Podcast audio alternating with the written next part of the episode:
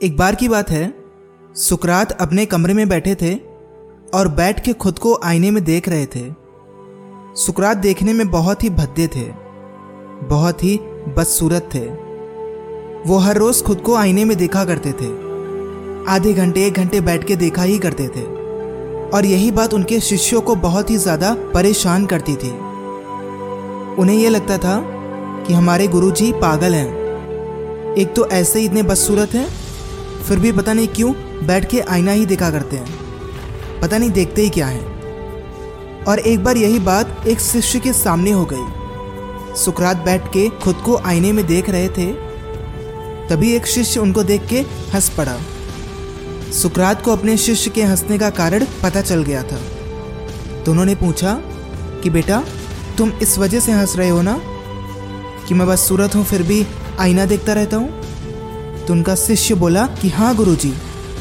आप आखिर आईने में देखते ही क्या हैं?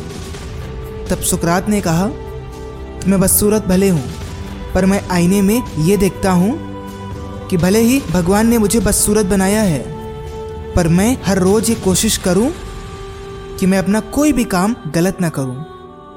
मैं अपने कर्मों को सही रखूँ ताकि कोई मेरे कर्मों पे सवाल ना उठा सके। इस चेहरे की सुंदरता को मिटने में थोड़ा ही वक्त लगेगा। लेकिन अगर मेरे कर्म सुंदर होंगे तो कोई मेरे चेहरे की सुंदरता की तरफ़ देखेगा भी नहीं। तब सुकरात से उनके शिष्य ने एक और सवाल पूछा कि, गुरुजी, जो सुंदर हैं, वो आईना क्यों देखते हैं?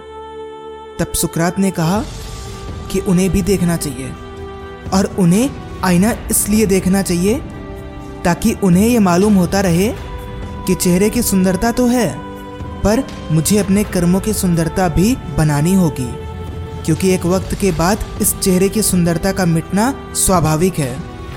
उन्हें अपने कर्मों को सुंदर बनाना होगा, ताकि कोई उन पर दाग न लगा सके। याद रखिएगा एंटिल देन बी अनस्टॉपेबल